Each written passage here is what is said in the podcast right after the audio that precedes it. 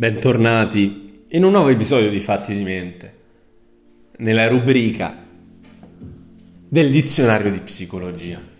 Oggi parliamo di accelerazione.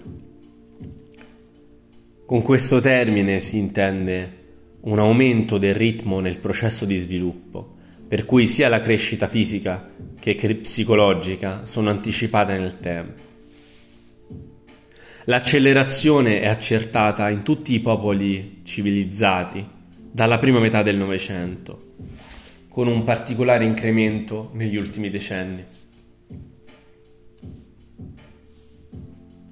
Le spiegazioni sono cercate nelle diverse condizioni alimentari, nella sovrabbondanza degli stimoli e soprattutto nell'accresciuto dinamismo delle condizioni di vita, che potrebbero stimolare in maniera maggiore la produzione ormonale proveniente dall'ipofisi.